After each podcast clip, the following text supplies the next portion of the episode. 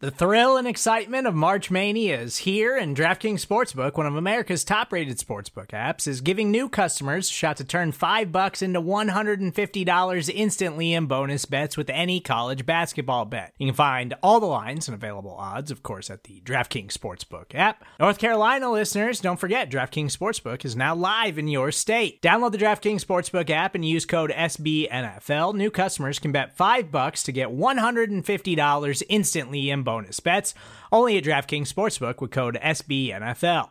The crown is yours. Gambling problem? Call 1 800 Gambler or in West Virginia, visit www.1800Gambler.net. In New York, call 8778 HOPE NY or text HOPE NY. In Connecticut, help is available for problem gambling. Call 888 789 7777 or visit ccpg.org. Please play responsibly on behalf of Boot Hill Casino and Resort 21 plus age varies by jurisdiction. Void in Ontario. Bonus bets expire 168 hours after issuance. See DKNG.com slash B ball for eligibility, deposit restrictions, terms, and responsible gaming resources.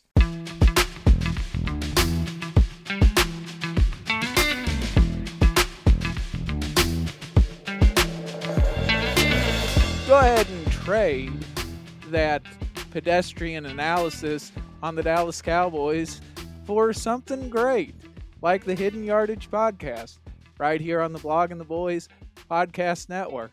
I'm Mark Lane. He's Sean Martin, and it's up to you to determine which between the two of us is Brandin Cooks or Stephon Gilmore. Hey, Sean, how you doing?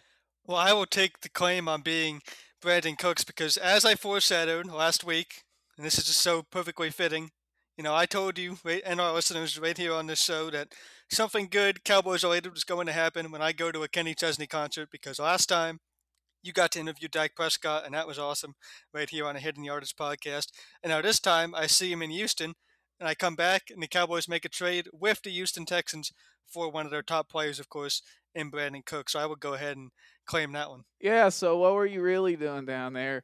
You were down there massaging the deal to get it done, weren't you? Oh, of course. I mean, in between songs, and when I had Case Keenum up on the jumbotron, I was sneaking a look at my extra cell phone like Adam Schefter and getting this deal done. I had a barbecue sandwich in one hand, a beer in the other, and a cell phone balancing on my leg to uh, make sure that Brandin Cooks could come help Lamb and make this receiving corps everything that we thought it could be. You can follow Sean on Twitter at Sean Martin NFL. You can follow me on Twitter at the real Mark Lane and subscribe to the Hidden Yardage podcast on Apple, Spotify, TuneIn, and Stitcher. So let me ask you, Sean, if Dallas had made the Cooks trade at the deadline last year, would people still be clamoring, oh my gosh, we got to get Dak Prescott more weapons? To an extent, I don't think so as much. You know, I think that he is still a player that can help. I think that's good foreshadowing for, you know, what you're going to see moving forward now with Cooks in this somewhat new look Mike McCarthy offense. You know, he would have tied Dalton Schultz for most catches on the team this past season in 2021, like you're talking about. Um, he would have he would have led the team with 90, you know, which he had for the Texans in that season. And we of course know the quarterback play the Texans were getting these past couple seasons, and the help he had around him at receiver. So all of that is a factor in terms of just how much better he can get in this offense now with Dak Prescott and everything else around him. So yeah, I do think that the some of that clamoring would have quieted down just a bit if this type of move could have been made. But also, you know, we should be looking at the prices they got him at currently as a big win for this front office. We know that you know comfortable up to a certain price in free agency and draft capital and all these things put a burden on the big types of names they're willing to go after. But this is still a big name that at one point was linked to you know needing to give up a second round pick or more to get him in that midseason type of trade like you're talking, and now we're talking about getting him for a fifth and a sixth round pick in the future. So great job by the Cowboys to get that price down.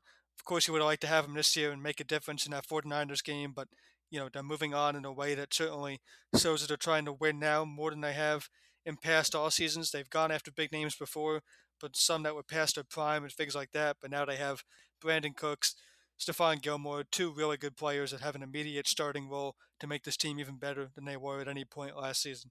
Yeah, and the thing with Cooks is he's done it in a variety of offenses.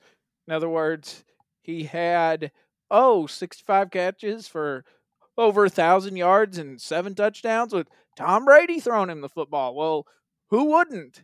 But then he as you alluded to in 2021, he had 90 catches, over a thousand yards, and six touchdowns with just Tyrod Taylor and a rookie Davis Mills throwing him the ball. Yeah, those West Coast style staple routes that we expect to see more of in this offense. You know, you can picture already Brandin Cooks just making big plays and moving the chains on those types of plays like he has his whole career. You know, those drag routes, taking the ball over the top as well, though. These are the types of things that Prescott needs more consistency of in the offense. He needs an option other than Lamb that can make those plays, and that's exactly what you just got. You know, they were Cowboys were trying to sell us on Brad, on Michael Gallup being the guy again to step up and you know, we were doing it all over again in terms of, oh, well, he'll be better off the injury, you know, year two for real this time, run it, run it right back. And I do still have high hopes of Michael Gallup this season, but again, if you're trying to win now, you can't just push it all back on him and I am. So if Gallup continues to elevate this offense, that's another added bonus. But we know what Cooks can bring consistently, and you know, just really helps Prescott have those options to get the ball out of his hands, regardless of how the offensive line is performing. Pass protection, if it's going to break down any of those things, dump the ball off to Brandin Cooks, and he's made big plays after the catch almost his entire career with six seasons over a thousand yards. Yeah, and that's what was missing from Houston's offense, according to Mark Lane from Universe 832, is the other teams knew that was coming. Oh, wide receiver screen to Cooks. I mean, that's all you have. That's easy to defend.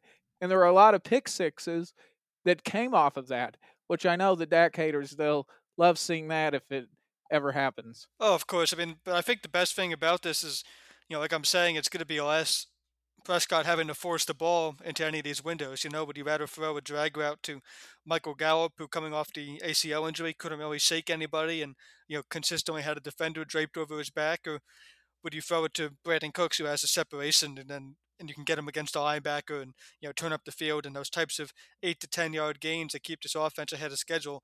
That's just going to be there all day with a guy like Cooks and I am, and you know you're going to need passes that are an extension of the running game now. You know, we all still think that Tony Pollard is ready to step into a big role at running back, and certainly the team does in the way they moved on from Ezekiel Elliott. But even still, you're going to need, you know, extensions of the run game in the pass to sustain drives and not be too over the top pass heavy. And you can get those easy completions to a guy like Cooks. And, you know, this is still also a very defensive minded team now. I know that feel that still feels a little bit weird to say, but it's getting less weird by the day, right? You know, it's year three under Dan Quinn. The personnel decisions certainly point that way, and we'll talk more about that later here. But you know, it's a defensive minded team. How do you support a great defense on the offensive side of the ball? You sustain drives, you pick up easy first downs, you convert third and shorts, and again, that's just all more things that Brandin Cooks can help you do. So I couldn't love this move more. And again, the price is really the cherry on top to get him for a five and a future six is really next to nothing. You keep all your premium draft capital. You're still picking three times in the top 100 this April. So a lot to like about the current direction of the team.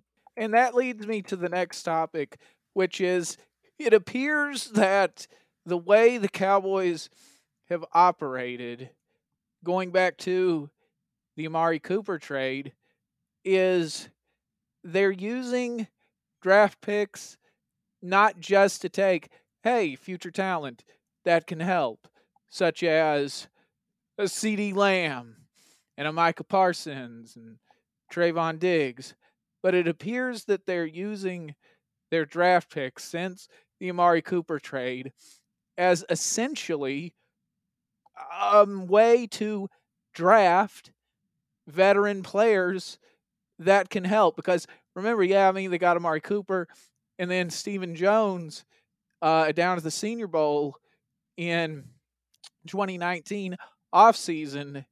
He's you know we asked him, hey, what? How do you feel not having a first rounder? And he joked, I got one, and it was Amari Cooper, and we're happy and all this kind of stuff. And then you saw that at the trade deadline in 2019 where they traded, they went and they got Michael Bennett. Now, that may have been more to fill a hole with Tyrone Crawford being injured.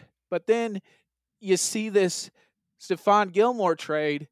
And to me, that's just what this looks like is that the Cowboys and then the Brandin Cooks trade, this what it looks like is instead of going in free agency and messing with all the pie, they went and got their own slices, uh, maybe by going through the drive-through and getting it off the dollar menu, and you know, getting it in those uh, one dollar pies uh, that always burn your tongue because you got to wait three years for them to cool down. But nevertheless, that's how they did it. Was they went and they essentially drafted that receiver help for the rate of a fifth rounder, sixth rounder next year. Went and drafted that cornerback help opposite of Trevon Diggs instead of waiting for Nahshon Wright and Kelvin Joseph to develop. You know, you mentioned the molten pies. It just brings me back to regretting that I didn't get a funnel cake at Houston Rodeo on Wednesday. I really wanted that funnel cake, but it just didn't didn't work out to uh, to go make that happen and, and get into the stadium in time for the Kenny Chesney show. But uh, yeah, you know people like I'll get you know called out sometimes it's like, oh, you know, you're from New Jersey. Why you? Uh, what are you doing going to a rodeo? You don't fit in there. And I'm like, what I got carnival rides and funnel cake and ice cream and stuff. I mean, I grew up at the boardwalk in New Jersey, so that you know, that, at least that part of it I can relate to, and you know, the rest of it I've you know I've I've grown to appreciate for sure. So, uh, you know, shout out to funnel cakes, but. You know, hat tip to Dan Rogers on this one, one of our BTB writers. He uh, pointed out and has an article coming about just what you're saying, the Cowboys going after these types of players that can fill needs and the veteran presence that helps them, you know, get to the draft in a way that free agency is used for them. But I don't see it in a way of you know really them earning too much praise here. To be honest, I think it's more you know as far as recent seasons, I think it's just the Dan Quinn effect being fully realized. So he went back and looked at the way this team has acquired another team's uh, former first round pick in every year since 2014. But the names, you know, former first round pick is something to get caught up on. And like you said, Stephen Jones can do so when he says, oh, well, Amari was our first round pick, even though that was you know well prior to when the Cowboys got their hands on him. So 2014, just to run through this real quick, Rolando McClain and Brandon Weeden. Again, nothing too exciting there. Although McClain was a part of a you know 2014 defense that certainly played above what his talent level was. Darren McFadden in 2015 just proves that the offensive line was really good because he ran well behind them. 2016, Mark Sanchez, nothing to write home about. 2017, Jonathan Cooper, Datone Jones. 2018, Amari Cooper, and Tavon Austin. 2019, Robert Quinn. 2020, Aldon Smith, Joe McCoy, Ald, um, Poe, Cam Erving, and HaHa Clinton Dix. And then Dan Quinn effect, 2021, Malik Hooker, Keanu Neal, got the most out of them. Hooker is still here, of course. 2022, Dante Fowler, working to get him back. Quinn got the most out of him. Anthony Barr helped out. Xavier Rhodes, Takk McKinley, and now this year, Stephon Gilmore, Brandin Cooks. So I don't look at this full body of work as something that's like, oh, we should be fully praising the Cowboys as this team that does such a great job getting veterans. I see a lot of names that really didn't work out and fit right into the narrative of it. They need to do more in free agency to get actual blue chip players and not just bargain shopping. But then I see in recent years them being able to get players to help Dan Quinn's defense. Big, you know, credit to Quinn and his coaching style as well and they finally converted it to offense as well, where Brandin Cooks is a true bona fide name that you know should help beyond any doubt. So if they're, if they're starting to figure it out more in offense, there's still some guards, some running backs that maybe they can get before the draft too. But Cooks is a right step in the offensive direction, whereas defensively, I just see you know free agency as a way for them to get players that Quinn can maximize the talent from. We kind of I don't know if bail them out is the you know too strong of a word, but make them look better than they really are in terms of the signings that they're accustomed to making this time of year. Oh, I wasn't talking about the veteran acquisition overall. I was talking about just the specific aspect of how they use these draft picks for getting that veteran help. That's what I'm saying is it's like because and it may play into that whole compensatory uh, formula that's so sacrosanct with the Cowboys front office is because when you're stacking fifth and sixth rounders all the time, maybe you can find a team that's willing to uh, part with some veteran talent that can help you at the cost of just a fifth round pick. Well, so yeah, I do see that in a way that they, you know, can go after these players with the late round picks, but at the same time, you know, they preach valuing the draft so much, then at a certain point, you know, where's the value in those picks to get future starters as well if you are all going to be so draft heavy? And that still hasn't changed, even though they're having a good pre draft offseason right now.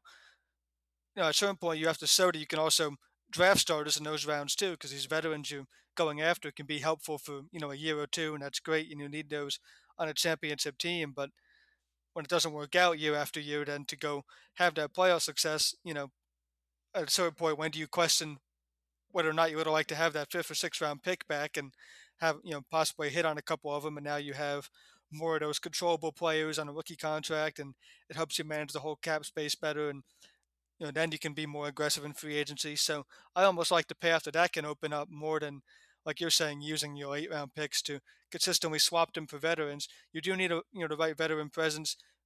Being too draft dependent doesn't give you that because you know, you're always going to be counting on too many young players stepping up and you're going to be looking to guys in their second or third year as your veterans by that point. So it is a balancing thing. And if you have the extra comp picks, absolutely, like you said, go ahead and go make that part of your team building strategy. But you know, as a team that's still going to beat us over the head with how much they value the draft, you'd like to see you know sustained success and hitting on some of these late round draft picks too.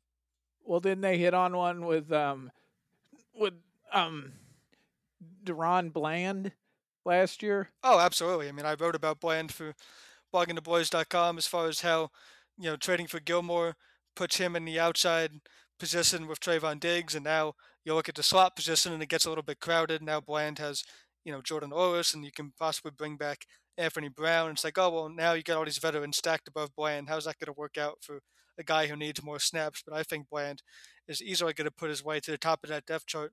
You know, almost no matter who's on this team, and play some snaps on the outside still and get that starting, you know, nickel position, if you will. So, yeah, it does work out with DaRon Bland, and you know that could be a reason, like I'm saying, to hold on to these types of picks and look elsewhere for how you acquire talent outside the draft. Go make you know another Brandin Cooks type trade.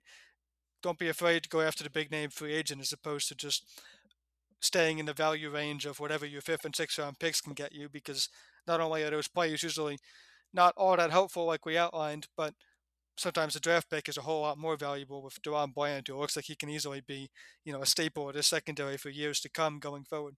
And that's where the scouting really comes in because it's the day three, like all the scouting and everything that's going on now and the combine and the pro days really they're looking at who's going where the values to be had with those mid round guys and also with some of your undrafted free agents. So I think that Dallas must feel that whatever they can get from Brandin Cooks with that fifth round pick, uh, whatever they could get from Stephon Gilmore with that pick, is they wouldn't be able to get that with a rookie receiver, a rookie cornerback, and they don't feel like any of the young guys at those positions are going to step up this season. Oh, absolutely. In this case, that's why this offseason already feels so much different and it's a breath of fresh air and, you know, they deserve praise for, I know what RJ Ochoa is called, you know, and he covers the whole league pretty well and looks around it and says the Cowboys are having one of the best off seasons of really any team. So, you know, that's why this feels different. It's because they got great value on these two big name starters and can step in. And you know, I couldn't agree more if you, Mark. The fact that you know a rookie receiver could do anything close to what Brandin Cooks is going to give you, I don't think so. And that's even with if you were picking higher, I might say that where you had a guaranteed chance to get, you know, Jaxon Smith-Njigba from Ohio State or Quentin Johnston. Those guys could be gone by 26. And now you're really talking about not getting a player close to the level of what Brandin Cooks can bring, and then you know a cornerback eh, fifth rounder instead of a Super Bowl champion, Stephon Gilmore, who played in front of you know, a pretty terrible pass rush in Indianapolis. I think it was CBS Sports that pointed that out, where he was still graded very highly in man coverage despite quarterbacks having time to throw against him. And now, of course, Demarcus Lawrence, Parsons, everybody that the Cowboys pass rush has can help, you know, Stephon Gilmore play more aggressive, play in that Trevon Diggs mode where they're breaking on the ball, making plays, and the two of them can, you know, help keep this turnover, this great turnover streak that the Cowboys under Quinn have had. So absolutely couldn't agree more that you know, Cooks and Gilmore are the best possible case examples of how you can turn draft capital into a true players that help you win now and make a move that actually signifies that you're trying to win now. So much more so than the Cowboys have in any other recent offseason. Well, now that Dallas this made some, I you know, significant veteran acquisitions, with Cooks and Gilmore, do you still have a couple of free agents out there that you'd like to see the Cowboys sign? Yes, I think offensive line and running back are two positions that I'd still like to take a look at. Some of these free agent running back deals have come in a little bit, I don't, don't want to say surprising, but just, you know, in the price range where it can make Dallas players for some other names that are still out there. Samaje Perine got two years, seven and a half mil to the Broncos. D'Onta Foreman, a one year deal to the Bears worth $3 million. Boston Scott, all it took to keep him in Philadelphia on a one year deal was $2 million, and he was a valuable, really valuable player in that Eagles backfield of Jalen Hurts. So some of these running back deals, Cowboys could be players here. I see Leonard Fournette just became available, Kareem Hunt, and using uh, over the cap's market value projections, they have Fournette at 2.3 million per year. Kareem Hunt, they have valued at 7 million per year. So certainly numbers the Cowboys can work with there as far as what you're going to miss the most from Ezekiel Elliott, I think it's that pass blocking and you know the ability to step up in the blitzing linebackers and keep Prescott protected. Certainly, Prescott's response to not having Elliott with him anymore kind of went viral a little bit, right? It was you know an emotional thing for him to lose a player he's so close to, but at this point in his NFL career, he's not a rookie anymore. He knows the business of it and understands what they're moving forward to try to do. It doesn't mean he, he has to feel great about the pass protection in front of him. You know, we've seen pretty quickly early on in, in the game, you can tell when Prescott just doesn't fully trust his protection, it really leads to a struggle for the whole offense sometimes. So, what the offensive line is going to look like is first and foremost, but also having a running back back there as their last line of defense certainly helped Prescott when he knew it was Elliott. And I think you can find another pass protecting back in free agency to help shore that up.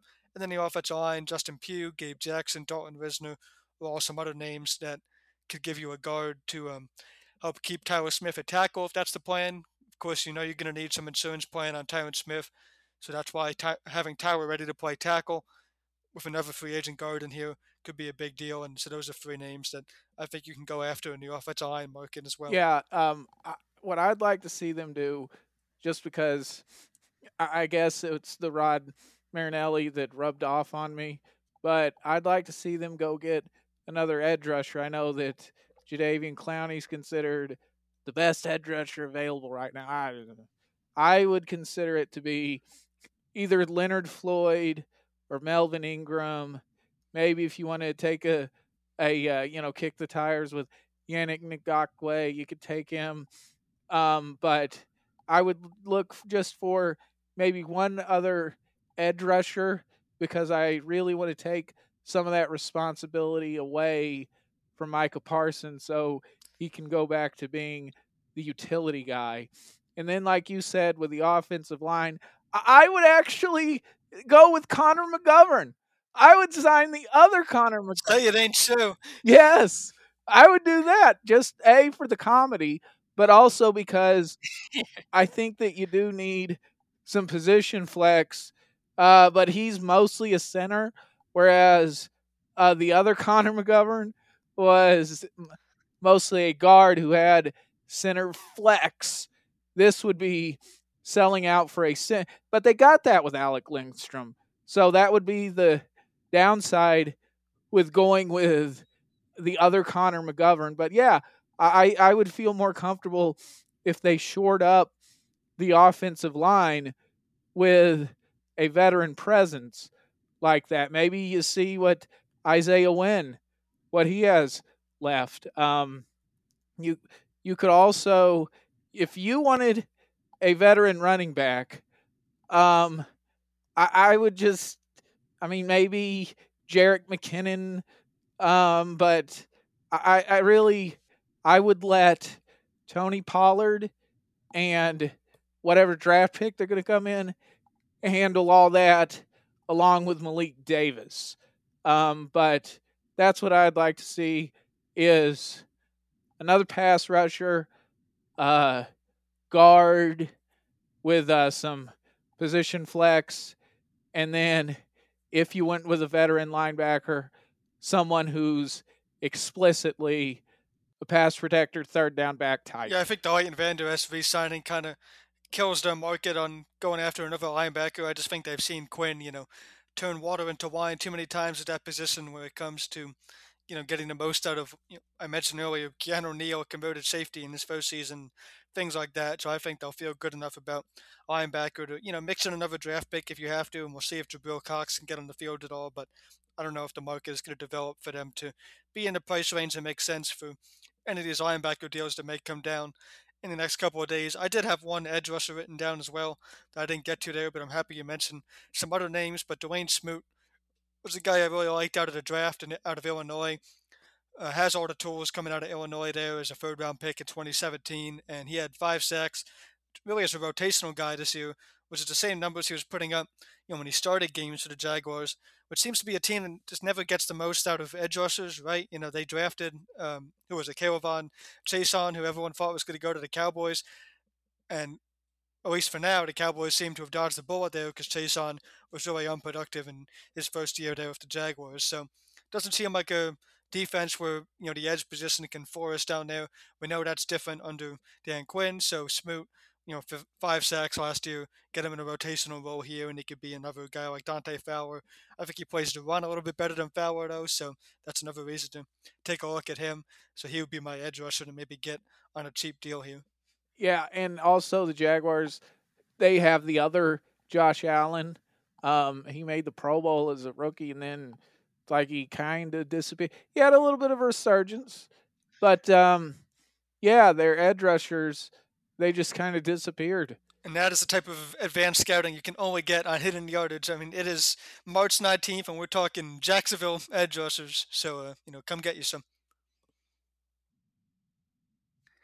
Let me ask you this. So, with the free agency moves that the Cowboys have made, do you think that there are any hints we can pick up on as to where they may go day one of the draft? Do you think that that pick, as late in the first round as it is, becomes uh, kind of a big BPA? I think they're certainly getting there, which is which is exciting this early into the offseason. You know, I think they they are getting very close to that point where they can comfortably be at the BPA draft strategy, and you know, it still has to be BPA to position a need. The idea that true BPA exists really doesn't in the draft when you look at it. But yeah, I think you know we're going to be talking about offensive line still. I think receiver you know slips down the board now to the point where it would it would take somebody that you're expecting to go you know top ten or top fifteen to fall to 26 to have to pull that trigger. So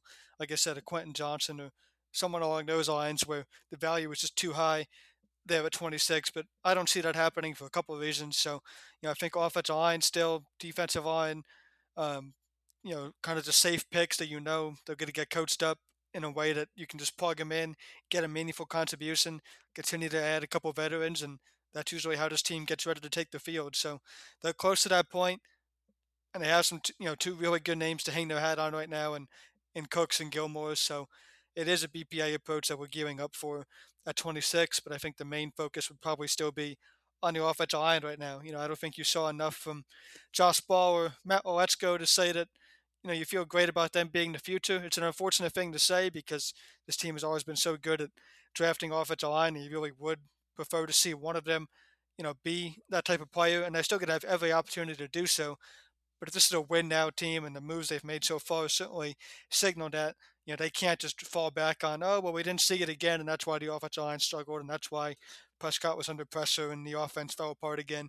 You know, these things just can't happen again because of past draft mistakes. So you can never have too much offensive line depth. If Ball or Waletzko want to add to that, be a contributing player, that's great. But if you can add one more guy that's actually going to contribute and be ready to play, you know, at the guard position, let's say at 26, that certainly seems like a likely path they could go. And how mad would you be if they took a running back? Uh, so so if it was before the Cooks trade, then very. But now, you know, it could be a little bit more justified, right? Like the pass offense, you feel good about. The line is getting there. Like you know, now are we back to 2016 levels of oh, all this team needs is a running back? You know, I don't quite know. That's what made the Ezekiel Elliott, you know, moving on from him so fascinating because, like, on one hand, you wanted to praise McCarthy and this whole new look front office, coaching staff, what have you, of like, oh, this is truly, you know, McCarthy's influence now. He's taking control. They were never have never done this when he first started, and they're going to go a different direction of running back, and it's more modern thinking with the way that the running back can, you know, catch passes and be more dynamic, and good for them on that. But at the same time, it's like, great, now we just have to add Ezekiel Elliott to the list of ever-growing list of players that they've just wasted a career of. You know, it's like the same front office that is now finally getting more forward thinking has all these skeletons in the closet of, you know, you mentioned I think two weeks ago the idea that Zack Martin is already entering year 10, you know, are you going to be able to contend under him? And, you know, Tony Romo, of course, is a big one. And now we just throw Ezekiel Elliott right in there as far as great players who weren't able to be part of a championship team here. So do you want to go running back and start that clock over again and feel like you're good enough in other positions to, you know, take that type of risk and still get a contributing player like Bijan Robinson? I'm not sure to, that they're there yet, but I know for sure that a lot of fans would be upset about it. But would I be one of them? Uh, I think maybe at first, but then you could justify it by, you know, again, the offensive line is coming into shape. What you have of, you know, some road grading run blockers up front with Tyler Smith up there and Tyron and Martin Biadasz really taking a step up. Could that be conducive to a running back like Robinson really having a great immediate impact? I think it could be. So still not the direction I want to see him go, but certainly it's at a point where it could be more justified than it was, you know, as early as a week ago. Yeah, I still wouldn't do it. I would still try to get uh, Achane, but he's you know more of a pass catching back, kind of a copy of Tony Pollard, if you will. Um, in day two, that's where I would feel comfortable taking a running back, and uh, I never thought I would say that because I have always eh, had a bias towards running backs. Um, so, you know, but that's today's NFL is you basically only have to be able to uh, seem like you're good at running the ball, not actually do it. It's really more so just how do you keep possession. And I think with today's rules and everything, that's where how they've made it is to where the passing game now has advantages in maintaining possession that they didn't have before things like um, changing the rules on pass interference and legal contact. What were your thoughts on Emmitt Smith's comments about the you know the Elliott move? Well, basically, they Ezekiel Elliott's career I don't know that it was wasted, but that 2017 six game suspension wrecked all of it, in my opinion. And that had nothing to do with the Cowboys. Um, they did, it seemed like, give Elliott as many opportunities as they could. And whether or not the contract what in 2019 was inadvisable I think that was a success on Ezekiel Elliott's part because he saw, hey, Jaylon Smith's coming up, DeMarcus Lawrence is getting the franchise tag, Dak Prescott, his deal's coming up. Um, they can fifth year option me and kick the can down the road, and then you know I don't get a chance at a big contract and staying in Dallas. Nah, I'm I'm gonna do it now. So on that front, you know, I applaud Ezekiel Elliott for getting as much comfort and value out of his contract and playing time and tenure as he could. Um, but you know, it's they had him. He was good for the dirty runs and everything, um, and the pass blocking. But I think that there may have been some passing of the torch that was going on even in 2021, and uh, now it's complete. Uh, so the Cowboys just better hope that Tony Pollard recovers from that from that fibula injury. But I think they will um, kind of I think they'll edge that with drafting a running back on day two. Yeah, I agree, and you know that's the idea that they we want them to be more forward thinking. You know, a lot of teams feel that you could just draft a running back on day two, and even if you didn't have a Tony Pollard already on the roster, and there you go, there's your starter. So they're expecting Pollard though to be the starter, and like you said, that's going to be contingent on his recovery from the injury, which is a really big deal this offseason. But if all of that goes well, then yeah, they're, they're right in line with the rest of the league's thinking, really, which is where you want to be on that. You can just go get running backs and plug them in and be productive. So I don't see why this offense will be any different. Certainly, like I said, it's a move that highlights, you know, to Mike McCarthy is still having this type of influence, but we've done so many segments on are they also preparing for, you know, life after McCarthy? And I think with this position specifically, it can be both in that way of, you know, like I said, you want to be forward thinking to, oh, this is what McCarthy wants. We could win now without Elliott. That's the right idea. But the next coach, you would hope, you know, has the same idea outlook at running back and same ideas. You don't want to go backwards and go get a coach who says, "Oh, we need to invest all these resources at running back, and we're gonna, you know, run the ball on every first down again, and be a physical run team." All these things that you're trying to move on from helps you, you know, in this in the near term and the long term for life without Elliott going forward now. So that's probably the most exciting part about this when it comes to what they're trying to do in the immediate term, and they just added to that, you know, as of Sunday with the Brandin Cooks trade, and then long term, you know, what Pollard and Malik Davis, and then whoever they draft this year potentially can give them. Indeed. All right, let's go ahead and get to some Cowboys birthdays on Tuesday. I picked this strictly for the name because it sounded cool. Dax Swanson, who played cornerback for Dallas in 2016, turns 32 years old. On Wednesday, Russell Maryland, he played defensive tackle for Dallas from 1991 to 1995. So that means he's a three time Super Bowl champ. He turns 53 years old. On Friday, Mike Vanderjagt turns 52 years old. He was a kicker for Dallas in 2006, and he got this big contract from the Cowboys. He was going to solve their kicking woes, and uh, he didn't do that. In fact, he got cut right after Thanksgiving, and then the Cowboys went with Martin Gramatica, and the rest is history. And then on Saturday, arguably the greatest Dallas Cowboys quarterback who never really played for the Dallas Cowboys, Mike White turns Cowboys legend. Yeah, turns 27 years old, and he's that late round value you're talking about, Sean. Um, he turns 27. He's with the Cowboys 2018, 2019, and now he's in New York, and he, you know, really competed with Zach Wilson and gave Coach Robert Saleh something to think about. But uh, yeah, there he is, Mike White, 27 years old.